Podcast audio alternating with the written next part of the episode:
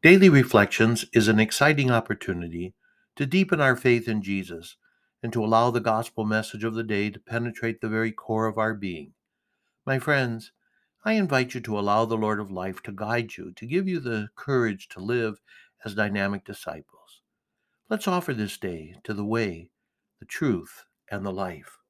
Today we celebrate Tuesday of the fifth week in Ordinary Time. And we begin with Psalm 8. O Lord our God, how wonderful your name in all the earth. Together, O Lord our God, how wonderful your name in all the earth. When I behold your heavens, the work of your fingers, the moon and the stars which you set in place, what is man that you should be mindful of him, or the Son of Man that you should care for him? You have made him little less than the angels, and crowned him with glory and honor. You have given him rule over the works of your hands, putting all things under his feet.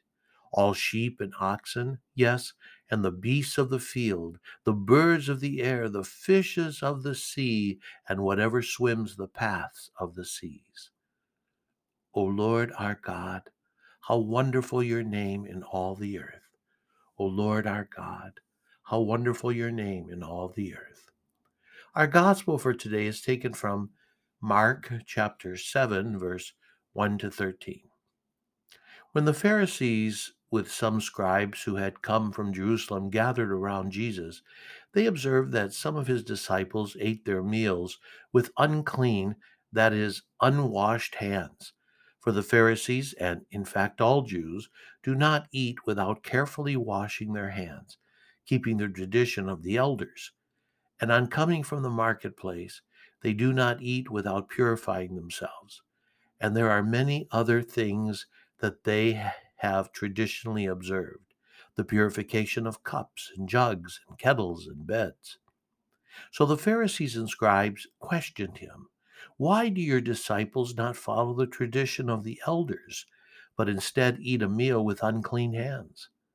He responded, Well, did Isaiah prophesy about you hypocrites? As it is written, This people honors me with their lips but their hearts are far from me. In vain do they worship me, teaching as doctrines human precepts. You disregard God's commandments, but cling to human tradition. He went on to say, How well you have set aside the commandment of God in order to uphold your tradition.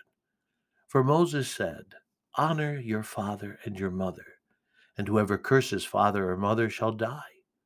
Yet you say, if someone says to father or mother, any support you might have had from me is Corban, meaning dedicated to God, you allow him to do nothing more for his father or mother.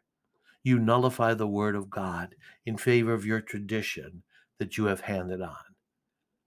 And you do many such things.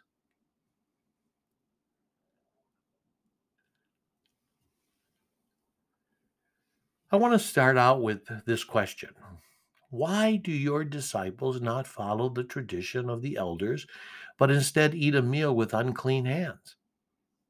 You know, I wonder if Jesus is even looking at their hands. I think he's more focused on their relationship and teaching the disciples how to love the good news. And I think for that reason, Jesus did not say, I'll get after those apostles. I'm sorry, I should have been more aware of their dirty hands. Jesus did not talk about his disciples, but rather was more focused on how the Pharisees were living and spending their time. I often wonder what preoccupies the mind of us Catholics. You know, there are those who are controlled by tradition and miss the reality of living for Christ. Now, let's be clear Jesus did not condemn tradition. Tradition is very important. We must, however, have a clear understanding of tradition. Tradition means to hand down from one to another. Its importance is spelled out in, in Scripture. In St. Paul's second letter to the Thessalonians, chapter 2, verse 15, Therefore, brothers, stand firm and hold fast to the traditions that you were taught, either by an oral statement or by a letter of ours And in St. Paul's first letter to the Corinthians, chapter 11, verse 23 to 24. For I received from the Lord what I also handed on to you that the Lord Jesus, on the night he was handed over, took bread, and after he had given thanks, broke it and said, This is my body, that is for you. Do this in remembrance of me. And then in, in the first letter of Corinthians 15, verse 3, For I handed on to you as of first importance what I also received that Christ died for our sins in accordance with the Scriptures that he was buried, that he was raised on the third day in accordance with the scriptures. And there are many other uh, passages, but I'll highlight one more from Jude chapter 1 verse 3. Beloved, although I was making every effort to write to you about our common salvation, I now feel a need to write to encourage you to contend for the faith that was once for all handed down to the holy ones. So tradition is is crucial as it is spelled out in our in our scriptures and from the earliest apostles. They received from Christ and they continued to share the good news. Tradition is crucial to our understanding uh, of our relationship with God. The tradition, however, that Jesus is having trouble with is empty tradition. That is tradition for the sake of itself and not for growing in Christ and being led to deepen one's relationship with Him. The question becomes whose tradition does one follow? The Pharisees and scribes confronted Jesus with the tradition of the elders. Jesus confronted them with the Word of God, quoting from the prophet Isaiah This people honors me with their lips, but their hearts are far from me. In vain do they worship me, teaching as doctrines human precepts. Quoting Isaiah, Jesus condemns the Pharisees and scribes in his own terms, calling them hypocrites. Lip service is saying yes to God, but one's heart is not in the words. There are times we say what others want to hear and not what is in our hearts. They come to worship, but it might be simply to fulfill an obligation. When the heart is so far away from God, spiritual growth is hampered. Honoring God must move beyond the superficial.